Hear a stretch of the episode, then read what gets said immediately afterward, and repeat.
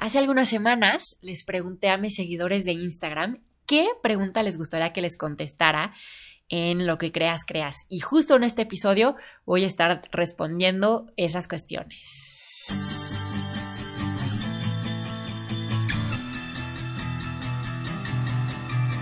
Namaste, querida y querido. Yo soy Andrea de la Mora, fundadora de Coaching Angelical, y el día de hoy estoy feliz porque este es un episodio de Pregúntame lo que quieras y con mucho gusto voy a estar eh, contestando algunas de las preguntas que me mandaron a través de mi cuenta de Instagram. La primera es, ¿cómo limpiar mi hogar cuando se encuentran entidades de baja frecuencia? Lo primero que quiero decirte es que las energías de baja frecuencia no son malas. Luego tenemos una Em, como concepción de, ah, esto no es de Dios y entonces que se vaya. No, recuerda, la energía de la divinidad es omnipresente, por lo tanto está en todos lados, incluyendo tu casa y todo lo que esté dentro de tu casa. Sin embargo, sí puedes estar sintiendo frecuencias diferentes que, eh, sobre todo, más que que te den miedo, que sean molestas, pueden ser fugas energéticas, que te quiten energía o que te estén como haciendo rumiar pensamientos obsesivos que no te dejen estar en paz. Entonces, una de las formas más fáciles de limpiar estas energías es pidiendo la ayuda a Arcángel Miguel. Miguel, te pido que me asistas en limpiar cualquier cosa que no esté acorde a la frecuencia vibratoria de mi casa o del amor o del bienestar. Algo que a mí me gusta mucho es encender velas, una vela blanca eh, o un cirio, si quieres. No es necesario que sea tan grande. A mí me gusta una vela como de tamaño de frasquito, como de vaso de agua. Y em, la enciendo y pido a todas las almas o energías que requieran de esta luz, tómenla y sigan su camino. Y es una forma de dar algo a cambio, de asistir a las energías a que regresen a un estado de, bienestar y que por supuesto libera también tu casa. Otra forma que puede ayudar para limpiar eh, no solo tu casa, sino también negocios, oficinas, etcétera, son las flores blancas. Compra algún ramo de flores que te gusten, que te inspiren y prográmalas, agradeciéndole a la flor que absorba cualquier energía que no esté acorde a lo que tú deseas manifestar en tu negocio, en tu casa o en tu oficina. Va a ser muy normal que esas flores se marchiten pronto y que incluso veas el agua como más turbia que de lo acostumbrado. Es súper normal. Una vez que las, las flores se marchiten, deséchalas, agradeceles el servicio y puedes poner unas nuevas de cualquier color o si quieres seguir limpiando eh, con otra, otro ramo de flores blancas. Ahora, las manzanas tienen atributos de limpieza también maravillosos. Entonces puedes poner varias manzanas. Eh, yo pondría una por habitación, en donde una manzana roja, igual las programas antes de colocarlas. Queridas manzanas, les agradezco que reciban toda la energía que esté densa, que esté atorada, que ya no sirva, que esté ocasionando conflicto y que ustedes la reciban y la contengan. Y entonces es importante que pongan las manzanas en lugares en donde nadie las vaya a agarrar. Porque además vas a ver que se van a hacer muy feas. Se van a, podrir y se van a, se van a hacer muy feas las manzanas. Una vez las puedes dejar un par de días o tres, dependiendo de cómo vayas viendo que están absorbiendo la energía. Una vez que sientas que ya es hora de desecharlas, no las agarres con la mano. Tómalas con un papel o con una toalla o con una servilleta, de manera que tu piel no haga contacto directo con la manzana. Y las tomas e inmediatamente las desechas, igual agradeciendo su servicio. Yo he llevado manzanas hasta, hasta en mi auto y es, es impresionante cómo van captando la energía de toda la ciudad. Pero es importante limpiarlas y no dejes que una manzana esté más de cinco días eh, absorbiendo la energía, porque luego se cargan y como que ya no, ya no están absorbiendo y entonces más bien están ahí como repartiendo la energía. Entonces lo que quieres es que absorba, le agradeces y la desechas. Ok, vamos con la siguiente pregunta. ¿Cómo reencontrarme después de una sacudida? ¿Cómo volver a creer en mí? Creo que lo más importante es perdonarte. Cuando no crees en ti, es, es muy posible que tengas una sensación de como de que no fuiste lo perfecta que debiste de haber sido, o que no cumpliste con alguna expectativa, o que hiciste algo que te hirió o que hirió a alguien más. Entonces, esa sacudida te ayudó a reconocer algo, trae lecciones, entonces sería genial que te des el espacio de darte proceso de introspección para descubrir cuál o cuáles fueron las lecciones de esta situación y después comenzar a perdonarte, reconociendo que has hecho lo que has podido con lo que tenías a la mano. Tal vez hoy sabes más, hoy lo harías de otra forma, hoy elegirías un camino más amoroso, pero en ese momento hiciste lo que pudiste. Entonces, date mucho amor, mucha compasión y mantente abierta a perdonarte. Y después comienza a conectar con el amor. A mí una de las prácticas que más me han ayudado tanto en procesos de autoperdón como de autoamor es la práctica eh, budista de la meditación metabhavana. En andreadelamora.com tengo varias meditaciones que te van a ayudar a conectar con este estilo de meditación que es súper compasivo y que en mi experiencia es una de las grandes herramientas que tenemos a través del Dharma budista que nos ayudan a conectar con un estado de amor puro, de perdón y de compasión. La encuentras en andreadelamora.com. Siguiente. ¿Cómo sobrellevar el duelo por haber perdido a mis padres? Primero, siento mucho tu pérdida. Lamento que hayas estado transitando por este dolor. Y en mi experiencia, el duelo se sana sintiéndolo. Y sabes, son como oleajes. No es algo que se quede con la misma intensidad todo el tiempo. El, el, paso del tiempo ayuda sin duda. Pero en la medida en que te des permiso de sentir lo que te hace sentir haber perdido a tus padres, va a ser mucho más fácil sanar. La clave de dejarte sentir es que la emoción la vives en tu interior. No por dejarte sentir te vas a accionar en enojo o en rabia o en, conflicto. Lo que sientas lo sientes en tu interior, con mucha compasión con tu proceso, con mucha gentileza y con curiosidad sobre qué es lo que te está mostrando de ti este sentimiento.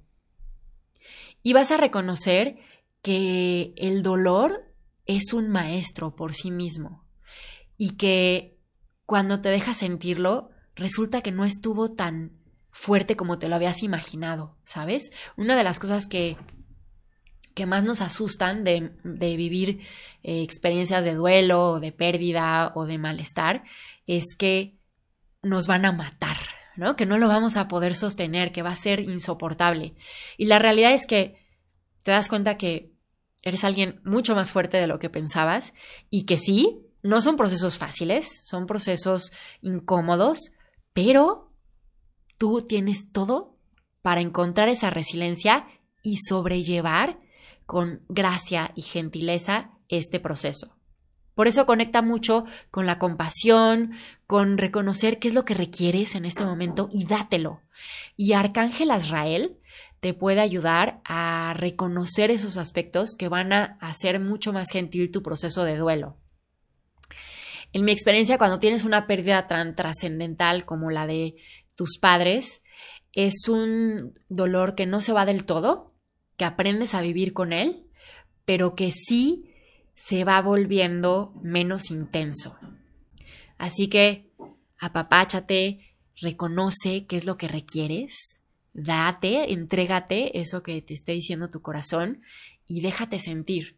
Y ya te decía hace ratito, son oleadas, no se va a sentir con la misma intensidad y va a haber momentos en que regrese un poco más alta la marea y otros en los que la marea no esté tan intensa. Y está bien, es parte del proceso. Siguiente, ¿cómo saber si alguien, entre paréntesis pareja, es para ti? Pues yo creo que es algo que sabes eh, intuitivamente.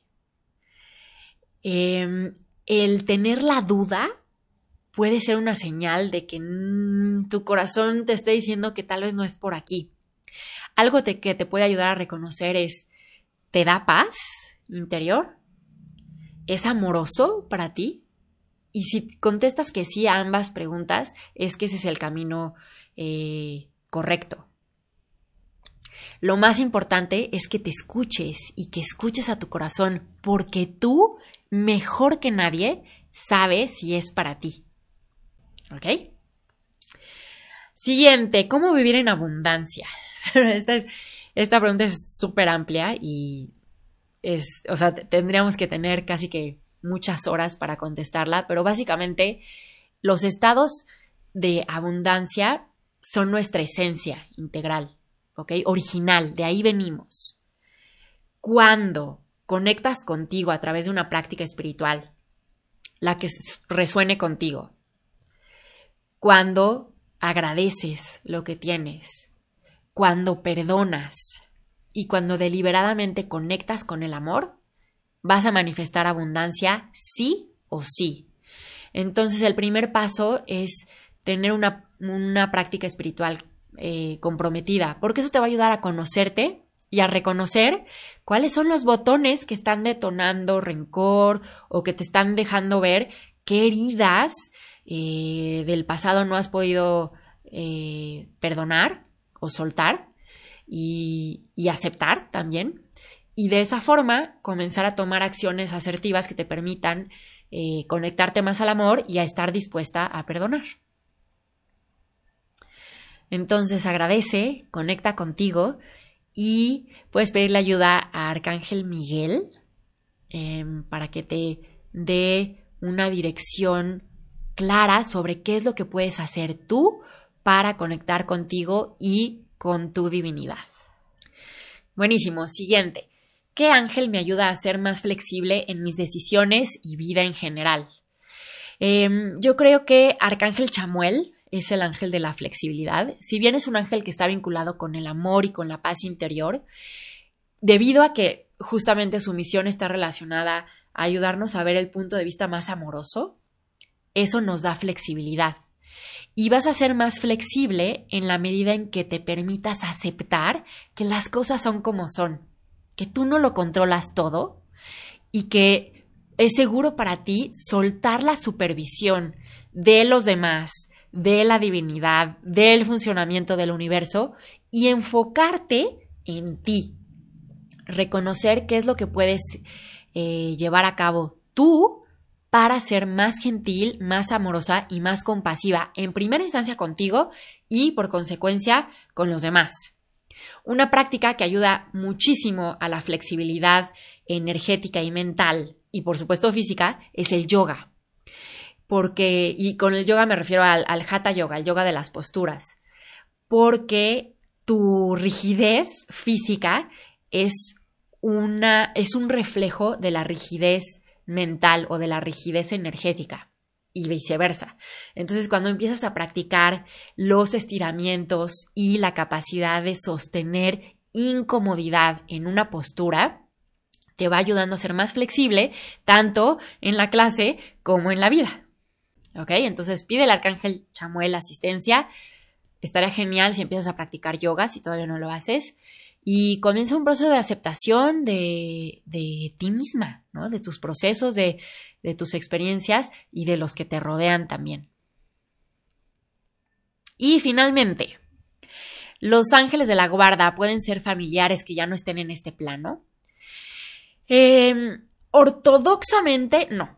Los ángeles de la guarda están contigo desde que naces hasta que trasciendes, en mi experiencia en varias encarnaciones, y eso no necesariamente está vinculado a alguien que eh, tuvo que ver contigo eh, eh, como familiarmente, ¿no? Los ángeles siempre son ángeles. Esto quiere decir que los ángeles no son seres que en algún momento tuvieron una encarnación o que tuvieron un ego que los pudo definir como una persona. No, siempre han sido ángeles y serán ángeles. De la misma forma que nosotros estamos en una experiencia eh, material, pero tenemos un espíritu que ese siempre va a ser inmortal. Y por más que nuestras experiencias cambien, nuestro espíritu siempre va a estar vinculado a la energía de la divinidad. Ahora, lo que sí es posible es que una vez que haya trascendido algún familiar e incluso algún animal o planta, algún ser con el que tuviste algún eh, vínculo muy fuerte, la, persona o ser puede elegir quedarse como un guardián, ¿sabes? Y se vuelve como un acompañante, pero no es eh, estrictamente un ángel de la guarda, sino que es un familiar que ya trascendió, que está acompañándote. ¿Ok? Entonces sí hay una diferencia.